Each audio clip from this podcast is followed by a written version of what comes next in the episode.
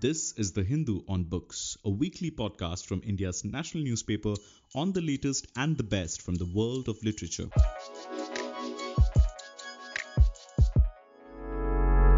Hello and welcome to The Hindu's On Books podcast. Uh, we're joined by a very, very prolific author who writes really about Russia in a depth and a manner that few others are able to achieve. Mark Galeotti is the author of close to, I think, thirty books, which have focused on Russia, most particularly on its leader, Vladimir Putin.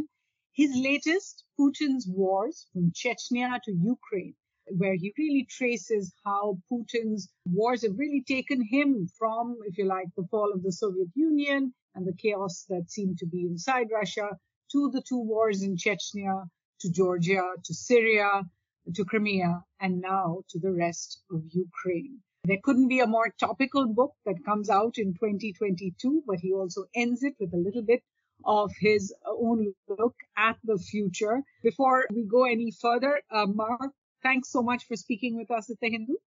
No, oh, I'm delighted to be here.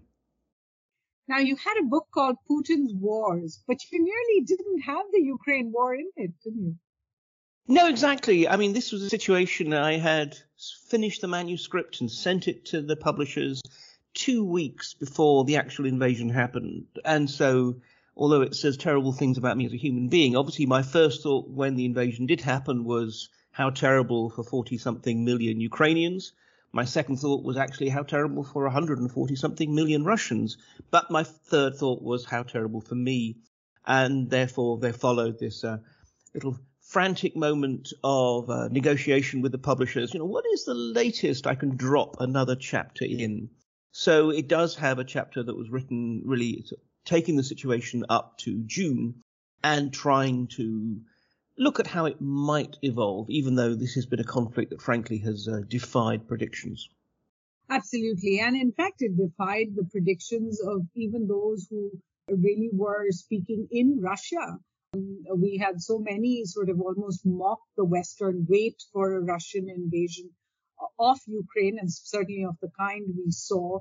Why do you think so many people thought Putin would not do it? Well, look, I mean, I, I have to hold up my own hands here. I mean, up to about a week before the actual invasion, I only thought the odds were maybe thirty to forty percent that he would. And I think the, the answer to that is in part because, as you say, so many within Russia itself were absolutely swearing blind that this wasn't going to happen, up to and including Foreign Minister Lavrov. Now, although it's always tempting to think of diplomats as people who are sent out to lie for their country, I mean, actually, in practice, it seems that this was because these were people who didn't even know. The decision was made and kept within an incredibly small circle of Putin's own cronies and confidants. So that's reason number one. The second reason is, to be blunt, it didn't make sense. And I think this is the interesting thing, because, look, I, I regard Putin as a rational actor. But nonetheless, this is a fascinating case study in how a rational actor can make some deeply irrational decisions based on their assumptions and also the information that they receive. I mean, I think from my point of view, look, up to the moment that Putin invaded, he was actually winning his conflict with Ukraine. He'd amassed a huge force on Ukrainian borders, but nonetheless, they were in Russian territory. It was entirely within international law. And yet, under the shadow of that force, the Ukrainian economy was in freefall because who wanted to invest there? You had a stream of Western dignitaries going to Moscow, putting Putin in exactly the position he likes to be, one in which, you know, he is in the center and the supplicants are coming to ask him not to invade. And we know that certain European countries were trying to put pressure on the Ukrainians to make concessions to avoid a war. If he really had been this grand geopolitical mastermind, we're sometimes told, Putin would have just let this state of affairs continue. As it was, he invaded, and he invaded because he had convinced himself that Ukraine was not a real country, that the Ukrainians would not resist, and that in a way this would be a scaled-up equivalent of the annexation of Crimea. Now, he was totally wrong in all of his assumptions, but what has now become clear in hindsight is the degree to which the people who knew better within the Russian system, the intelligence community, the generals, the diplomats, the experts, either were not invited to express their views, or were in a political system in which it was clear to them that it would be dangerous to them to do so. And this, this is something that's been developing for years. I remember back in twenty fifteen, I was talking to a retired Russian spy who'd said, remember this is seven years ago, we've learned that you do not bring bad news to the Tsar's table.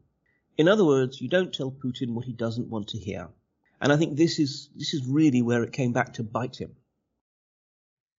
So, Mark, I do want to get back to you on just how the war is doing, because, of course, here in India, there are differing perceptions about how well Russia is doing in Ukraine. But I wanted to ask you about how difficult writing this book has been, because, of course, you've always had access to uh, places where very few do in terms of the Russian military, the Kremlin, the security architecture as well. But we did find that even you are now on Putin's sanctions list.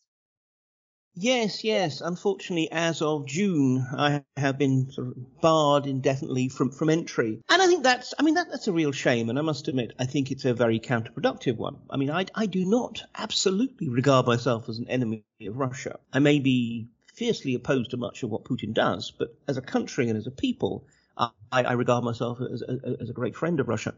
Yes, look, I mean, up to that point, I travelled to Russia as much as I could, to be honest. One of my particular Pet, pet peeves is the kind of Russia analyst who scarcely speaks the language and who maybe every few years goes to Moscow for a couple of days, has a couple of meetings with West-friendly sort of local academics, and then flies back. You know, you, you need to spend time in the country. You need to talk not just to your contacts at the higher levels, but you need to you know, eavesdrop shamelessly on conversations in the metro and have have chats with people when you're waiting in line at the bus stop or whatever. And I, I, I will I will miss that. But on the other hand, look, we, we live in an interconnected electronic age. And although some of my contacts now, for entirely understandable reasons, for their own safety, don't want to continue to have contact with me, many others do. And after all, look, I, you know, I'm, I'm an old hand. I've been doing this not just for years, but for decades, even though it makes me feel very old. And, you know, there are a lot of these people are people who I would regard as friends, not just work contacts. So yes, it'll be a bit harder, but it continues. Now to come back to the fascinating picture you have built, not just of uh, Putin himself, but of the wars that he has waged and why he has waged them. One of the interesting things that I think you say, and, and you write as well, is that in the past, Putin really fought wars that he could win. Why do you say that? Well, I think it's interesting that uh, for all the, you know, sometimes comical macho theatricals around Putin's image, he's actually demonstrated himself to be a very, very cautious operator. If anything, that's sometimes a problem in that he spends too long kind of worrying about whether or not he, he should act. And so if we look at, you know, whether it was in terms of the internal counterinsurgency war that he fought against the Chechens at the very beginning of his presidency, whether we look at things like the, the invasion of Georgia, a tiny little country on, on, on Russia's borders, these have all been very limited and controlled operations. And they have all been ones that, frankly, Russia ought to win. And sometimes it didn't win quite as easily as it should. You know, but nonetheless, um, the, the, these were never going to be a challenge to a country with what was regarded as the second most powerful army in the world, and also you know, the resources of more than one hundred forty million people to, to, to back it up. And I think this was this was in some ways a, a problem for Putin, in that precisely you know each victory emboldened him a little bit more. Each victory did lead often to uh, another wave of military reform, and to be honest, his army, as of twenty twenty-two, looking much, much better than the one he inherited in two thousand. But nonetheless, I think it gave him an exaggerated sense of quite what it was capable of. And again, the generals may well have known better, but as it becomes clear, Putin didn't ask his generals. It's a fascinating parallel, frankly, with the Soviet invasion of Afghanistan in nineteen seventy-nine, where the politicians convinced themselves that it was both necessary and would be an easy victory, even while the generals were metaphorically pulling their hair out, knowing full well that this would be a really problematic war for the Soviets to fight. But no one asked their opinion, or no one was willing to give it any credence. Um, if I could ask you, on February twenty-second, or, or just before that, Putin actually had a choice. And what you are referring to is his previous wars. If you looked at the examples of Russia's second Chechnyan war, where they came out fairly victorious, or the Georgian war, which was so short that really he was able to take uh, both Abkhazia and, uh, and Ossetia uh, and not have any kind of repercussions to it, or Or even if you look at the Crimean War, where he, you know, sort of isolated just the, uh, the Crimean Peninsula and did not at that time look to invade the rest of Ukraine. What do you think changed for Putin? Why, why do you think, given this, these experiences that you've spoken about at some length in your book, showed him a, a path to a possible, if not a victory, but possible ability to, to move on from it, that the rest of the world would perhaps look away, while if he had just stopped at, say, Donetsk and Luhansk or one of the other regions? Why do you think, what do you think changed for Putin? I think it's a really good question. And I must admit, when the invasion happened, at first my view of thought was, my gosh, you know, are we dealing with a different Putin? Has Putin changed, or have we misunderstood him as a person? But again, over time, I thought, well, no, actually. What what changed was precisely Putin's understanding of the world, shall we say. You know, he'd had this, this string of military successes, many of which actually went against the odds. I mean, if one looks at, for example, Russia's deployment into Syria, there was a lot, um, particularly, look, I'm, I'm talking to you now from, from Washington, D C, you know, particularly here in the States, there was a lot of smug prediction that Russia would not actually be able to sustain this operation, that within a month or so we'd see Russian planes falling out of the sky because they've been mad, badly maintained, or the Russians unable to maintain the supplies of ammunition and aviation fuel and so forth that was needed.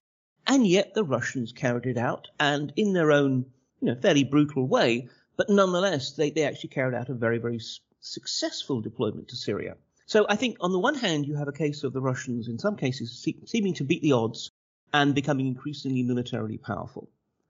And for Putin, you know, that that gave him an inflated sense of what his forces could do. Secondly, we had had, frankly, very, very lackluster Western responses, which in some ways were the, the opposite of the sort of time-honored dictum of speak softly but carry a big stick. We had had a West which so often had harangued and lectured the Russians while doing very little about it. We saw this after the Georgian War, where there was a lot of finger-wagging, but then very quickly thereafter, Russia was offered a reset in relations. We saw this after the, the Crimean annexation. Again, a lot of hot air being blown, but not really much action, and therefore Putin had convinced himself that the West really was an alliance of sanctimonious hypocrites who could not be expected to actually do anything serious, particularly if they were presented with a fait accompli. And this is the kind of the, the, the final piece, is precisely that Putin had convinced himself that this was going to be a quick and easy military operation, that basically within two weeks Ukraine would, would be under his control. He'd have installed a, a puppet government.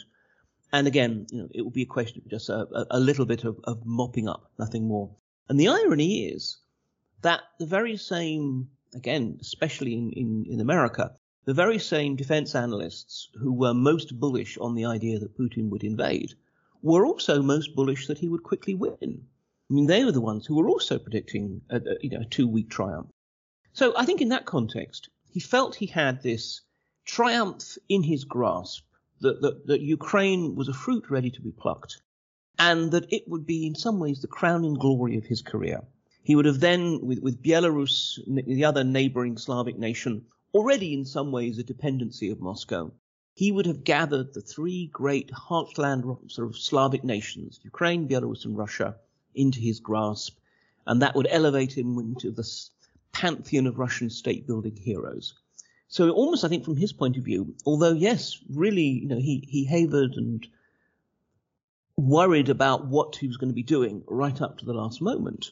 But I think from his point of view, why wouldn't he invade, given that it was going to be so easy and so successful? Having said that, to take the capital of a country that is recognized is a little different. And so uh, the question perhaps that I'm asking is, why did Putin fought, fight something that he couldn't possibly have thought it would be easy?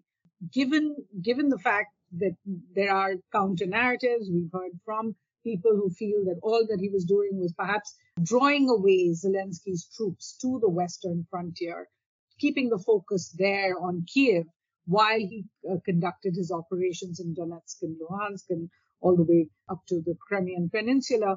The, the question really, why did that change? Why was he looking to fight, perhaps to take Kyiv at a time when that seemed impossible?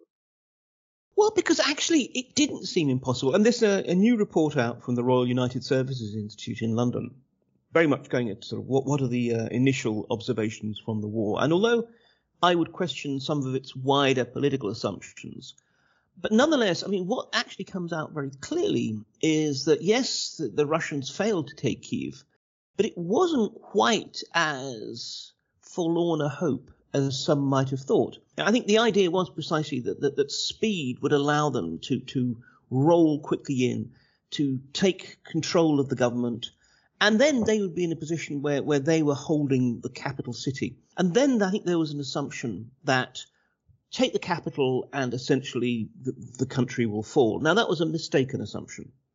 But nonetheless, you know, it, it seems to have informed Putin's own thinking, just as, you know, way back at the beginning of the nineteenth century, when Napoleon invaded Russia, he thought that once he'd taken Moscow, well, the Russians would, would naturally realize that they were beaten and surrender. And of course, they didn't. And Napoleon was eventually forced to withdraw with terrible losses.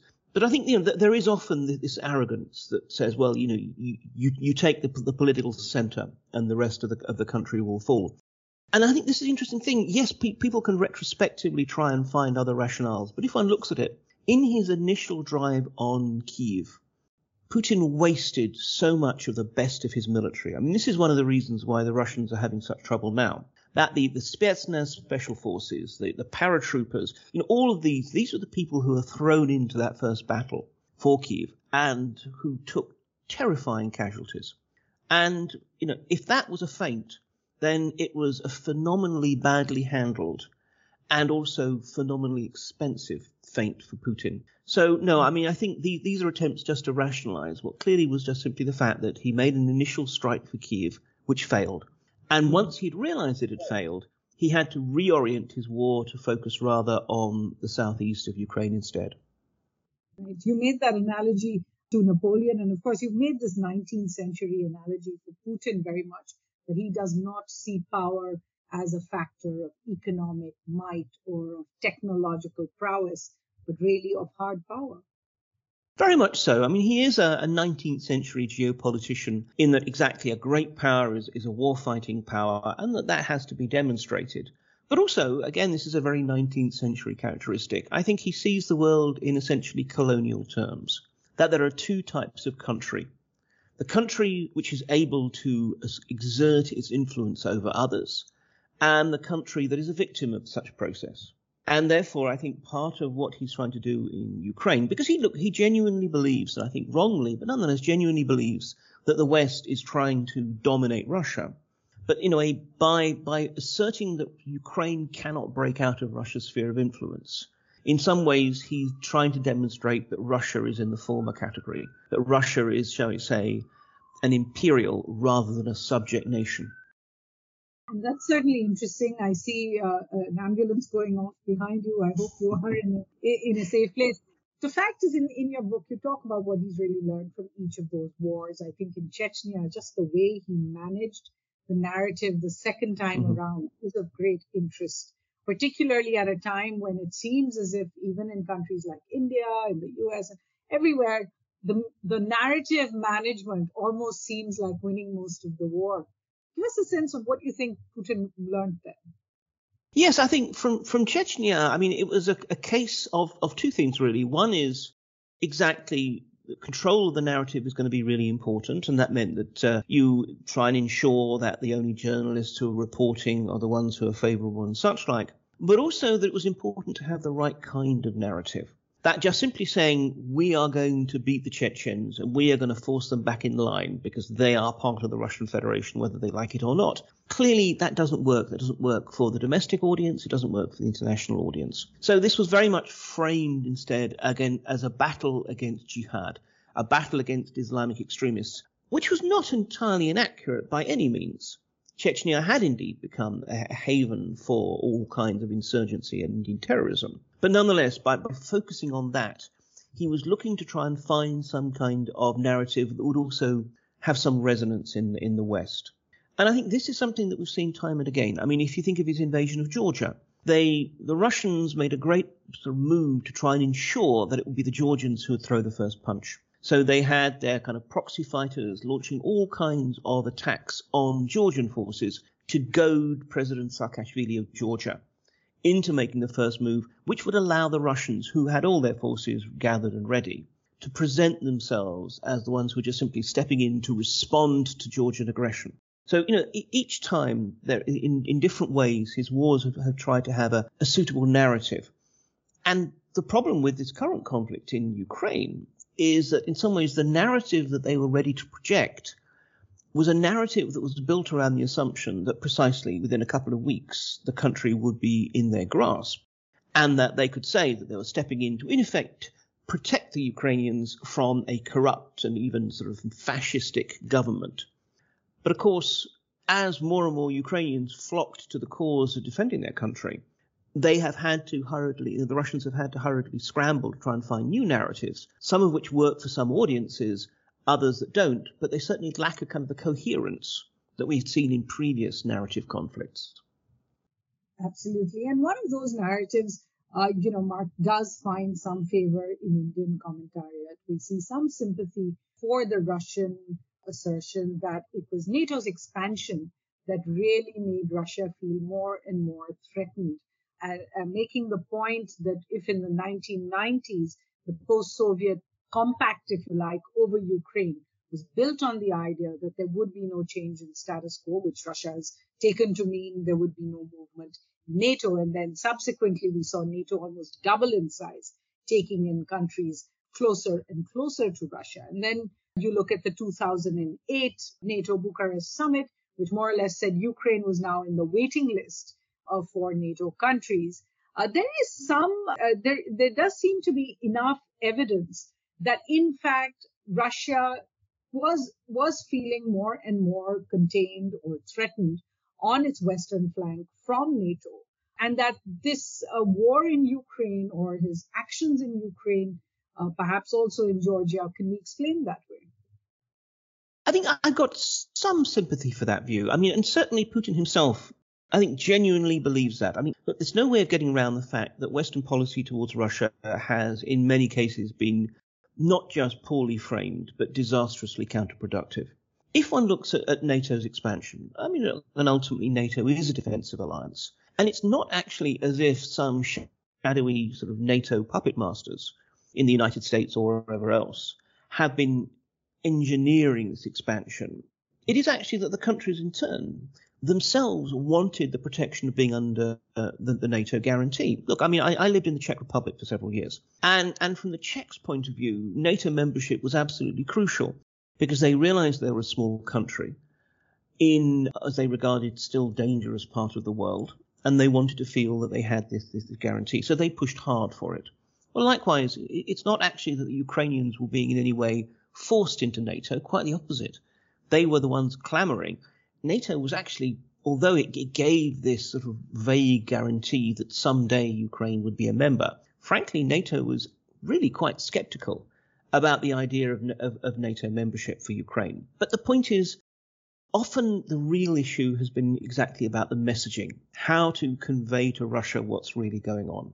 By doing this wishy-washy compromise that precisely said, oh no, some someday Ukraine will be a member, it gave the Ukrainians false hope, because actually NATO really had no such intention if they could avoid it. But on the other hand, to the Russians, seemed to communicate the fact that exactly NATO was on the march and any earlier promises about non-expansion were, you know, just, just simply lies and hypocrisy. So it, it was actually the worst of both worlds. And I think often we've seen this, an inability or an unwillingness to actually accept that the Russians have a point of view. It doesn't necessarily mean that the policy needs to be changed, but it's how you engage with the Russians. So often Putin raised his concerns and the points of his anger, and it was written off as people just thinking, well, no, he's just saying that for political reasons. He doesn't genuinely believe that. This is all for a domestic audience or whatever else.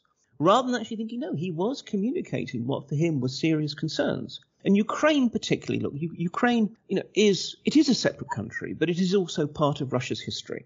Kyiv was the first and the greatest of the cities of the Rus. So, you know, it matters to someone like Putin.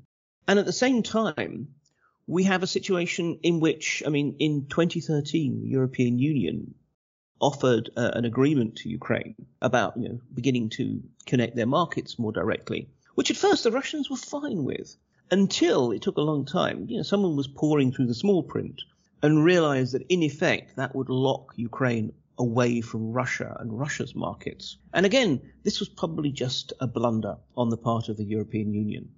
But once viewed through the Kremlin's rather paranoid perspective, it became a sign that the West was trying to steal Ukraine from Russia.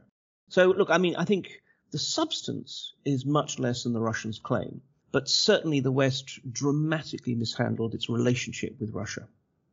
And certainly after months and months of bombings on civilians, on, on destruction of cities, it becomes more difficult to have that very rational conversation on the origins, perhaps, of the aggression. I do want to ask you, Mark, when you look into your crystal ball, we are a few weeks away from one year of the Russian war in Ukraine. Do you see it ending? Well, I mean, it will end eventually, of course. The question is when. And I think what's clear, after all, is that, you know, Putin's strategy is now based on dragging the war out as long as possible, and very demonstratively doing so. You know, we've had the Russians withdrawing from the city of Kherson, which is essentially politically embarrassing but militarily inevitable. And now they are kind of digging in on a new front line. There's a new flow of mobilized reservists coming in, particularly in spring, and up to one hundred fifty thousand of them. Now, I think the idea is to demonstrate, look, we can keep this up as long as possible. And Putin is hoping to outlast Ukraine's capacity to resist, but perhaps more importantly, the West's capacity and will to support Ukraine. You know, without the billions of dollars, euros and pounds that are flowing to Ukraine in the form of military assistance, but also economic assistance to keep the economy on life support, it would be very, very difficult for the Ukrainians to continue the, the struggle at the same kind of pitch. So I, I think this is this is Putin's last hope, is essentially that, you know, if, if, if he lasts long enough, then the West will start to get Ukraine fatigue and will begin to put pressure on Kyiv to reach some kind of a deal, a deal that he can then spin at home as a victory. So, I mean, obviously the Ukrainians are, aren't going to want to go along with this. I'm sure, especially come spring, they'll be launching renewed offensives. But we underestimate the Russian capacity at particularly defensive warfare at our cost. So I, I have a nasty feeling that, although I don't, you know, obviously, as I said, it's a hard, hard war to predict, I don't think it's impossible that in a year's time we'll be having a similar conversation. But at the very earliest, I think that th- this war isn't going to be coming to any kind of a pitch until after summer. Some some would say that the moment of the referendums, of the annexation of war territories, may have been one such victory. And I know I'm asking you not about your present book, but your previous book, which was also a superb read, called We Need to Talk About Putin: How the West Gets Him Wrong. But I, I do want to ask you, Mark, you've written in this book as well about this possibly being Putin's last war, and even predicting about the possibility of after Putin what. So, I, I, so what I do want to ask you is, do you see Putin's reign itself ending? There have been all these very sort of interesting phrases to say Putin may go, but Putinism will stay. Uh, the idea that, that Russia has somehow weathered the Western sanctions, that people have not joined, uh, the countries have not joined the West when it comes to the, the sanctions on oil and uh, energy and food. But the real question I want to ask you is, how do you see Putin coming out of this entire war? Yes, I mean, Putin himself, I mean, he is a, a survivor. And as I said, he is, when it comes down to it, a rational actor. And I don't think we're going to see the kind of nightmare scenarios of him turning to nuclear weapons or, or anything like that. I would sort of flip it round and say, in some ways, Putin might survive, but I think Putinism won't, in the sense of a particular model for how you run the country and a, a vision for Russia's place in the world. I think that's crumbled. You know, Russia is no longer going to be a, a military great power anymore. It'll take at least a decade to reconstitute Russia's forces that have been destroyed over the past, you know, less less than a year. Putin himself, though, I mean, look, although, yes, he's seventy years old, he may have health problems. There's all sorts of lurid rumors doing the rounds, but I think we need to treat those with considerable caution. But nonetheless, you know, this is a man who, who is getting on in, in a highly sort of complex and stressful environment. If things go disastrously badly, it is possible that, that, that Putin will be forced to step down. I think it's more, though, that this is not a regime which looks in any way on the you know cusp of imminent collapse. It's more that I think that it, it's losing so much of its kind of spare capacity, its resilience. You know, the, the economic sanctions, of course, they've not crashed the Russian economy the way some people claimed. But nonetheless, they absolutely are grinding away at it. We're seeing likely to be a, a five percent drop in G D P in the coming year, for example, and a, a larger and larger share of the state budget is having to go on the war and internal security. We're seeing clearly a population which is getting uncomfortable. The most recent polling data has shown that more than half of Russians actually would like to see some kind of negotiations to end the war. And we're also seeing an elite itself, which is unhappy, not least because, look, these are on the whole pragmatic, ruthless kleptocrats. They enjoyed the days when they could steal at home, spend and bank abroad. And now they're feeling sort of, you know, locked in, and they're not quite sure about what, what the future holds. None of this is in and of itself will bring Putin down.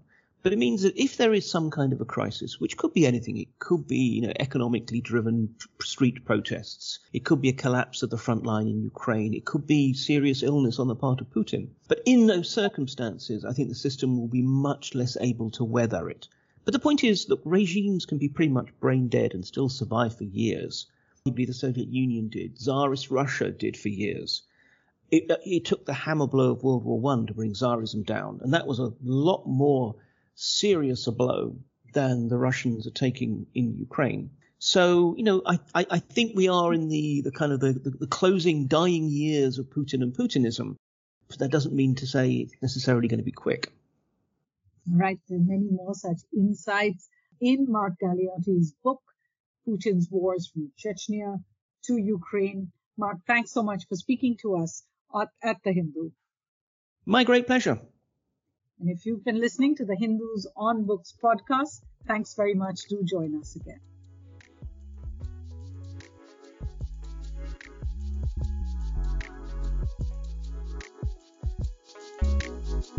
Thank you for listening to The Hindu on Books.